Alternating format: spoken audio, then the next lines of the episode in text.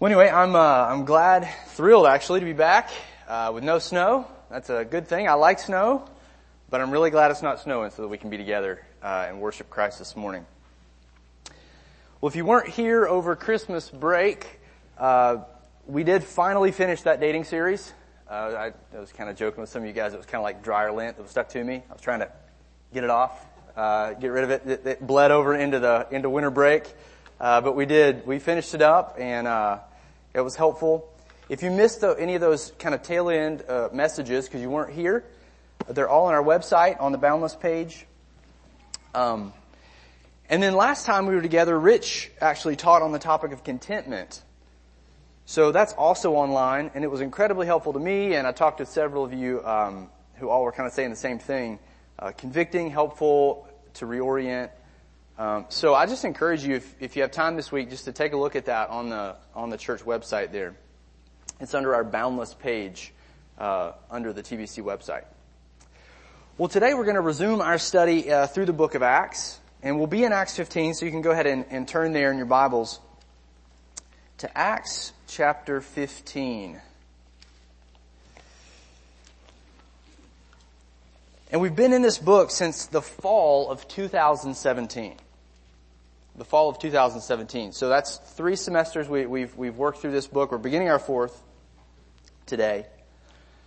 And if you haven't been with us, or if you just need a refresher, Acts is all about how God continued to fulfill His mission to get the gospel first to Israel and then to the nations of the world.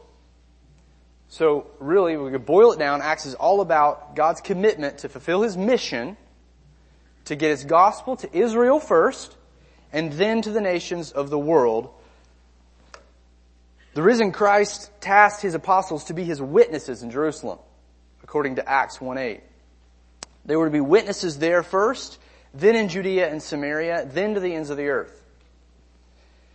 And so over these last three semesters, we've watched Christ's word triumph in these areas. First, it fills Jerusalem uh, with the teaching then it spills over into Judea and Samaria, creating converts from among the Jews and, and half Jews, if you will, in Samaria.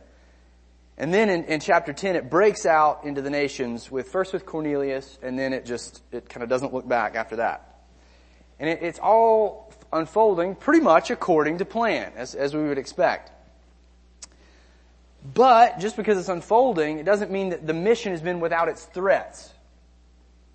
Again and again, we see that the enemies of Jesus oppose him. And they oppose the spread of the gospel. They try to stop it. But again and again, we see that God overrides these threats. And more than just overriding them, He often uses them to actually promote His mission. See the difference? He uses them to, to fuel it, promote it. And we've seen this in at least two major ways in our study up to this point. And we're going to see it again today. So we've seen how God overrides threats to, to actually fulfill his mission. First, the really the fundamental way that we've seen this is in, is in the crucifixion of Jesus. So God sent Jesus as the new David to rescue his people Israel and ultimately Gentiles after that but his people, Israel, from their sins and to restore the Davidic kingdom back to Israel and all of the earth and, and his reign over all the earth forever. That was and it still is the mission. Yet when Jesus came as king, just to Israel and then more specifically into the city of Jerusalem toward the end of the book of Luke, the people of Israel kill him it's sort of, on the one hand, at first glance, it's the exact opposite of we, what we think should happen it, when God sends his Davidic king back to, to Israel. Israel mutinied and murdered the king that would restore her, was sent to restore her. And so just kind of off the, just right off the top, that's a major threat to the plan. At least humanly speaking. But instead of stopping the plan when they killed Jesus, they actually furthered it. The death of Jesus is precisely what had to happen according to scripture. His death is what actually inaugurated the new covenant that we participate in. It's what actually enables God to forgive the sins of His people. It enables God to give His people new hearts and to, to open freely to them the door of the kingdom. So the crucifixion of Jesus is a major threat, at least humanly speaking, to God's plan in sending His Son, but yet God ordains that threat. He, he ordains it and then actually uses it, hijacks it, ordains it is probably a better word, to actually further and fulfill His plan. One major example. Another major example that we've seen. After the resurrection, Jesus restores the twelve apostles, and then he tasks them with being his witnesses, like we saw in Jerusalem, Judea, and Samaria, and to the ends of the earth. Their goal is to see Israel repent. That's pretty clear. And she's to repent so that she can be restored and be used as a light for salvation to the Gentile nations. Many of the Jews do repent and believe, but many don't. Instead of repenting, they actually reject Jesus again as they reject his apostles. And instead of becoming a light, they actually try to snuff out the light through persecution. This is another major threat to the plan. Yet God uses this persecution to actually strengthen and purify the church. We saw that over and over again last semester. He even uses his unbelieving people Israel to chase the disciples out of Jerusalem and then later from city to city, causing the gospel to continue to spread to the ends of the earth. I used this illustration last semester, but it's like the fire that's burning kind of out in your yard and you have a rake and you're, and it's kind of getting outside the bounds and you're, and you're trying to stamp out the fire, but all you're doing is spreading the embers. That's essentially what, what the persecution was doing to the church. It was spreading the embers of the gospel to the ends of the earth. And it was through the hardening of, of rebellious Israel. And so we can summarize it like this. God is in the business of using the very things which threaten to stop his mission to actually work to further it. So when we sang about Jesus being unstoppable and that every knee is going to bow to him, that means he's sovereign and that he's the Lord of all creation and all things are under his control. And this theme comes again and again to us in the book of Acts and it strengthens us in the midst of difficulty, when life's not going the way we think it should go, even when we seem at times defeated in our own sin. It's all threats to the mission, right? We have this vision of Jesus who is sovereign in the heavens. He's doing as he pleases, and he's going to actually be able to work all things for our good, for our conformity to Christ, and ultimately for his glory in the world. It's a huge sweeping vision um, of God in the book of Acts. But today in Acts 15, we're going to see the same theme play out yet again. Paul and Barnabas have just completed their first successful missionary journey to the Gentiles. And though the persecution was really intense, uh, it got so bad, Paul was left for dead, they thought, uh, outside the city of Derbe. The persecution was intense, but God saw to it that many Gentiles did believe the gospel. Jews too, in those cities and that the churches were planted um, just like he had intended. Look in, look in chapter 14 at the end here in verse 27. Just to get our bearings for the context. Paul and Barnabas are returning back to their, their sending church of Antioch, and it says in verse 27, When they arrived there and gathered the church together, they declared all that God had done with them, and how he had opened a door of faith to the Gentiles. And they remained there no little time with the disciples. So they're back in Antioch. God's opened a door of faith. There's a thriving Gentile mission happening through the ministry of two converted Jews and their team, um, Paul and Barnabas. And it's in the midst of this flourishing ministry in Antioch that the, the threat arises.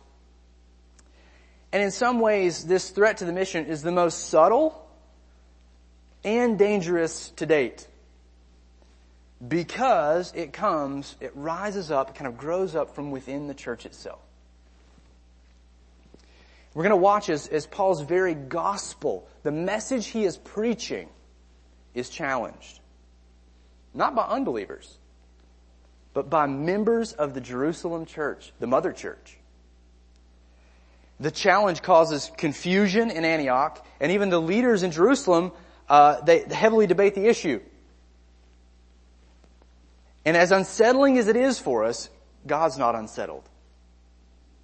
We're going to watch Him, our sovereign God, sort of quietly used this threat against the gospel to actually crystallize it and confirm it so that it can continue to resound among the nations with more unity for the glory of Christ. And so we're going to see again that God's in the business of using the very things which threaten to stop His mission to actually work to further it and fulfill it.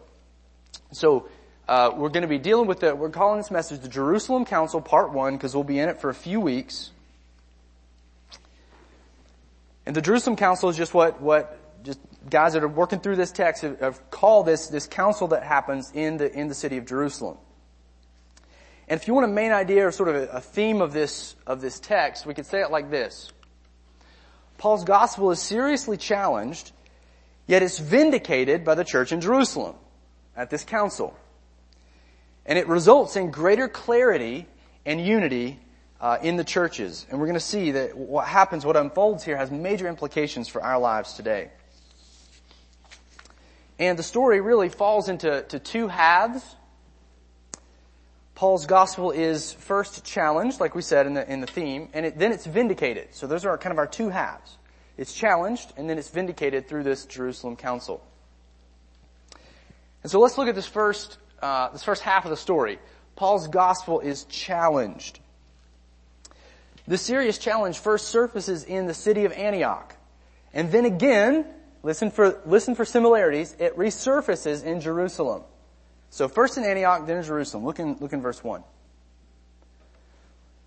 But some men, in the midst of a thriving mission in Antioch, some men came down from Judea and were teaching the brothers, unless you are circumcised according to the custom of Moses, you cannot be saved. Now that's not what Paul is teaching. Unless you are circumcised according to the custom of Moses, we'll talk about this, you cannot be saved. And after Paul and Barnabas had no small dissension and debate with them, that means it was a big debate. Paul and Barnabas and some of the others were appointed to go up to Jerusalem, the mother church, to the apostles and the elders about this question. So this is serious.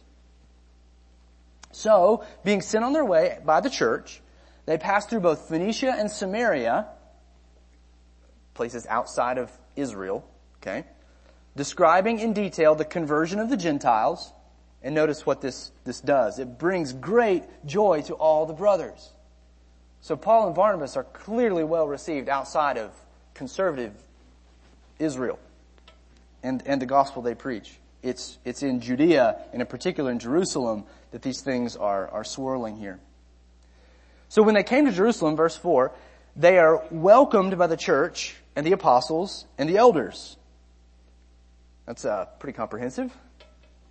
And they declared all that God had done with them. But now notice another interruption. But some believers who belonged to the party of the Pharisees rose up and said, it is necessary to circumcise them and to order them to keep the law of Moses. This is a serious challenge in the mother church, okay? Now notice, the apostles and the elders, they just immediately rebuke it? Is that what this says? No, look in verse 6. The apostles and elders were gathered together to consider the matter. And look in verse 7. After there had been much debate, this, there, things are swirling around in Jerusalem and it's a threat to the purity of the gospel. This is one of the most, I think, probably the most major threats in the, in the book of Acts to date. Now, just let's unpack this first part just quickly here. You might be wondering why, why did this teaching pose such a threat to the church? Like, of course, it seems like clearly adding works to the gospel. Uh, they were trying to, to add circumcision as a necessity and making them submit to the Mosaic law. Uh, isn't that pretty clear? Well, just a few observations. Notice that first they were from the Jerusalem church. We find that out later in the, the chapter, uh, but it says in the beginning they're from Judea. And then Paul and Barnabas are actually sent back to this church of Jerusalem because they know it's the mother church and the, the, the teaching, at least uh, we could kind of infer that they're claiming the backing of the, of the Jerusalem church as they're coming in and teaching the brothers. And it's pretty clear that they're Christians. I don't think they would have been, had a hearing if they weren't. Um, in fact, the unbelieving Jews are always presented as like being, as persecuting uh, the church there. So I think it's pretty clear that they're believers. And so this makes what they're saying an even larger issue and more subtly persuasive. So what's the deal? What are they saying? They're essentially teaching that Gentiles can't be saved as Gentiles. Simply by faith in Jesus. They would say, no, no, you need to have faith in Jesus, but you, something else has to happen here. Since they are unclean Gentiles, i.e. not part of Israel, they're unclean, they must become part of cleansed Israel, and they do that through circumcision and a willing submission to the Mosaic law. At least that's how they did it in the old days, under Judaism. And if they aren't willing to become part of Israel in this way, they will remain unclean, and so they won't be able to experience salvation in Christ. That was the argument. In other words, according to these guys, salvation is not by faith alone. For Gentiles, it's by faith plus incorporation into Israel. And so, do you see now how it's a, a little more nuanced and, and subtle? The apostles needed to think this through. So Luke tells us that they gathered together to consider what the Pharisaical believers were saying in verse 6. And what I think is fascinating and, and kind of unnerving is, uh, is how there was such a debate about this issue, um, even within the apostles and elders themselves in verse 7a, at the beginning of, of verse 7 there. But thankfully for us, Luke transitions us quickly to a resolution. Uh, and that brings us to the, really the second half of our story. And we'll call this Paul's gospel uh, is vindicated. Paul's gospel is vindicated. His gospel, the true gospel, is, is sort of confirmed, vindicated in these next few verses by the two most influential leaders um, in the Jerusalem church. Initially, it's, it's by Peter. So I just kind of want to unfold this for you so you can see. We're going to draw out some implications, but I want, I want you to see how this is working. First, Peter really confirms uh, what Paul has said here. And he, he speaks up, and what he says actually silences the debate. So look in verse 7. And after there had been much debate, Peter stood up and said to them, Brothers, you know that in the early days God made a choice among you that by my mouth the Gentiles should hear the word of the gospel and believe. And God, who knows the heart, bore witness to them. How did he do that? Well, by giving them the Holy Spirit, just as he did to us. And he made no distinction between us and them, having cleansed their hearts by faith. Implied alone. Now therefore, why are you putting God to the test by placing a yoke on the neck of the disciples that neither our fathers nor we have been able to bear? But we believe, or in other words, but we believe in order that we will be saved through the grace of our Lord Jesus, just as they will. So essentially they're saying, we believe so that we will be saved through grace, just as they will be saved. And notice what happens as a result of his speech and all the assembly fell silent. And they listened to Paul and Barnabas and Paul as they related what signs and wonders God had done through them among the Gentiles. So before Paul and Barnabas were interrupted by this Pharisaical believers in the church, great debate ensued. Peter speaks up, debate over. Okay?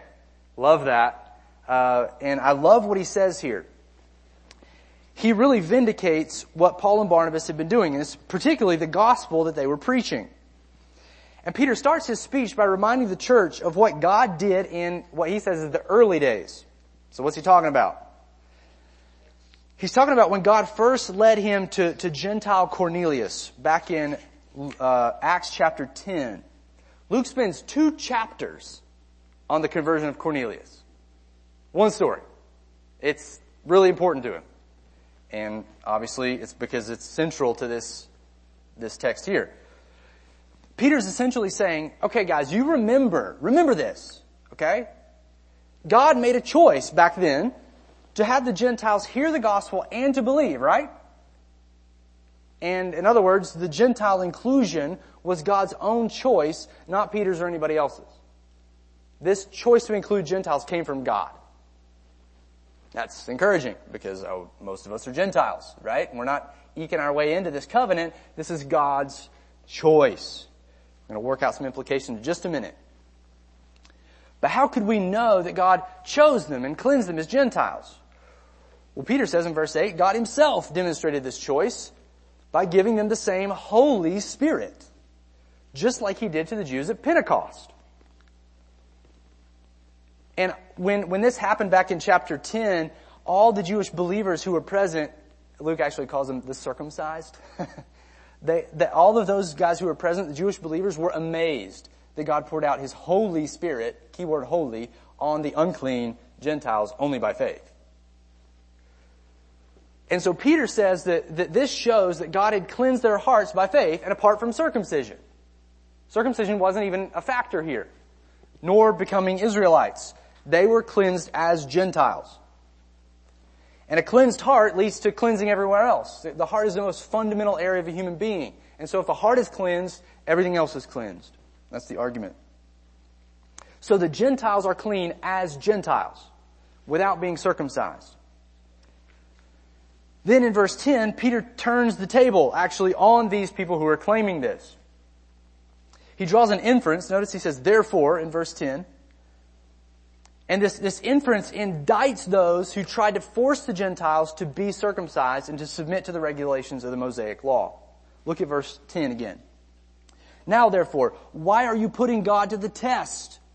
That's not a good phrase. That's what Israel did in the wilderness. Why are you putting God to the test? By placing a yoke on the neck of the disciples that neither we nor our fathers have been able to bear. Now this is massively significant. He's saying essentially to tell the, Gentiles that they have to be circumcised and submit to the Mosaic law is, is testing God. Because God has made a choice that lends itself to the opposite conclusion. And so how is it testing God? Well, they're, they're essentially saying, okay, this yoke that God has put off to the side now in the new covenant, this old covenant that God has laid aside, we're going to take it back up and we're going to put it back on the necks of these Gentiles. And Peter says, look guys, be honest. We've never been able to keep this. He says, neither we nor our fathers, Abraham, Moses, they've not been able to bear this either. And so why are you testing God? By putting this back on the necks of the disciples. It's too heavy for them to bear. In fact, the very basis for the Jews' salvation is not that they're Jewish, but because of the grace of Jesus. That's where he ends this thing, which they received by faith. So the basis for both Jew and Gentile is faith and the grace of Jesus, not the obedience or their percept, their, their ability to obey or disobey the law. So what we see in this is that a level of self-righteousness has kind of crept back in and a sort of blind hypocrisy to these Judaizers. They've never been able to keep the law, or these Jewish Pharisaical believers. And now they're trying to impose this thing that they've never really truly been able to keep onto Gentiles. And so Peter just sort of exposes this whole thing and says, look, you're denying the very core of the gospel, and you're about to test God and invite his judgment in so doing. And Peter silences the debate. I love it. And, and his, his statement actually enables the people to continue to hear what Paul and Barnabas are saying in, uh, in verse 12. And so, just real quick, before we just gloss over what Peter says here, I want us to, to look a little more carefully at this and some of the implications that this has for our lives. So what do we learn about our salvation through Peter's speech? So Peter's speaking in broad terms about salvation of Gentiles and really about Jew and Gentile. So all of humanity. And lest we sort of think, okay, that's big picture, it's, everything he says is applicable right down to the very individual, you and I. So what does he say? Well, he says God graciously chose for us to hear the gospel in verse 7. He says that he calls the, the church to remember that it was by his mouth that God chose for the Gentiles to hear the gospel. And so if we just apply that kind of to an individual level, whatever circumstances that led you to hearing the gospel for the first time, that's, God actually appointed those circumstances for you. So if it's a Christian family, you didn't choose to be born in that family. You didn't save your parents. You didn't save the people to save them. Like, it, there, there's no, you didn't have anything to do with that. God arranged that. If your friend brought you, you know, kind of came, brought you in contact with the gospel, a teacher, a sermon, uh, something, something online, whatever those things are, God was behind all of that, orchestrating all of that together to bring you into contact with the gospel. This is an act of sheer grace toward you. Period. Sheer grace. And this should overwhelm us, should humble us. We did nothing to deserve this. There should be no entitlement mentality in our hearts. We only did the opposite. We only deserved wrath and judgment. God simply chose to arrange our lives by His mercy the way that He did so that we could hear the gospel. That's just inexplicable grace. There's no, like, why did He do it? Well, because He's gracious. That's the only reason. Um, there's nothing worthy, inherently worthy in you. God is merciful and He wants to display that mercy to you in sheer loving kindness. So He arranged the circumstances. But Peter not only says that God chose Gentiles to hear this word, it also says He chose the Gentiles to actually believe it. Do you see that? God chose them to hear the word, and what does it say? Say it out. To believe it. It's an easy one, okay? It's an easy one. Read and repeat, okay? To believe the gospel. So that means God graciously chose for us to believe the gospel, just like it says. So that means when you heard the gospel and you recognized your sin, when you reached out in faith to Jesus, which you did, you did that. Nobody would deny that. When you rested in Him, all of that happened because God chose for it to be so. He opened your eyes, to put it another way. You didn't open them yourself. He made you alive in Christ. You didn't make yourself alive. You didn't give yourself spiritual life. He gave you new birth. You didn't give birth to yourself. Even faith, which God commands you to exercise. He commands that of you. It says here, behind the scenes is a gracious gift from God. Again, this should humble us but it also should encourage us. Because since our faith comes from God, He won't let it get snuffed out, come what may. Peter actually says in 1 Peter 1 that He keeps us believing. It's kind of the idea in 1 Peter 1. He keeps that faith burning because it originated with God. It was a gift from Him and He's going to keep us believing no matter what it takes. And it also fills us with confidence to get after making disciples. Hang with me here. We can share the gospel with others faithfully, knowing that God's going to grant faith as He chooses. That's His prerogative and for His purposes. It's not up to you to sort of manipulate faith in another person by how winsome you are, how friendly you are, how this you are. I mean, yes, we should be friendly as an outflow of our love for others, but that, that their faith isn't contingent on that. Their faith is contingent on God granting it per this text that we see right in front of us. We can pour into other Christians in the body knowing that God's going to strengthen them and grow them ultimately because He, He granted the faith and He's going to see to it that it's completed into perfection. So it fuels everything in the Christian life, evangelism and discipleship and sanctification. So God graciously chose for us to believe the gospel. And then it, it says here that God testifies that He's chosen us by giving us His Holy Spirit in verse 8. God demonstrates that He chose the Gentiles, big picture, by pouring out His Spirit on them. And this means that as we see evidence of faith, however small it is, evidence of the Spirit's fruit in our lives, however small that is, we grow in full assurance that God has indeed chosen us, that we belong to Him. And when the Holy Spirit's given, He's going to guide us into all the truth and, and progressively conform us to Christ. He's going to lead us out from under sin's bondage and, and into freedom uh, in Christ. That's all the ministry of the Spirit. And, and And so that brings up a, a really interesting question. How can the Holy Spirit reside in unholy Gentiles? Well, because God has completely cleansed our defiled hearts through faith and nothing else. Through faith and nothing else. And that's exactly what Peter's saying here in verse 9. This is a reality that we must believe whether we feel it or not. Okay? It's a reality. Realities don't change based on how you feel. When you trust Christ, which again is a gift from Him, when you trust Christ, you complete, you are cleansed completely forever. Even though you're actually guilty, and you feel that guilt, the guilt has been removed. That's what this text says. Cleansed our hearts by faith. And do you realize that you're actually testing God if you refuse to believe this? If you believe that certain sins are too bad to be forgiven, or, or sort of you can't kind of get your mind around that, you're putting God to the test. You're challenging God. You're saying that what He's done in Christ isn't enough, and you've got to add a little bit more to the atonement in order for it to be enough.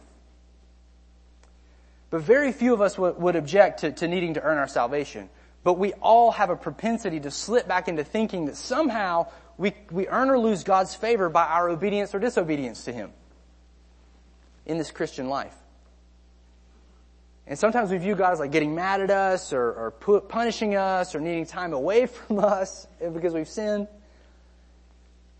But Peter says, man, if you have this view, it's really, it's, it's, it's a, you're overburdening yourself. You're putting a yoke back on your neck when you're trying to earn God's favor in any way.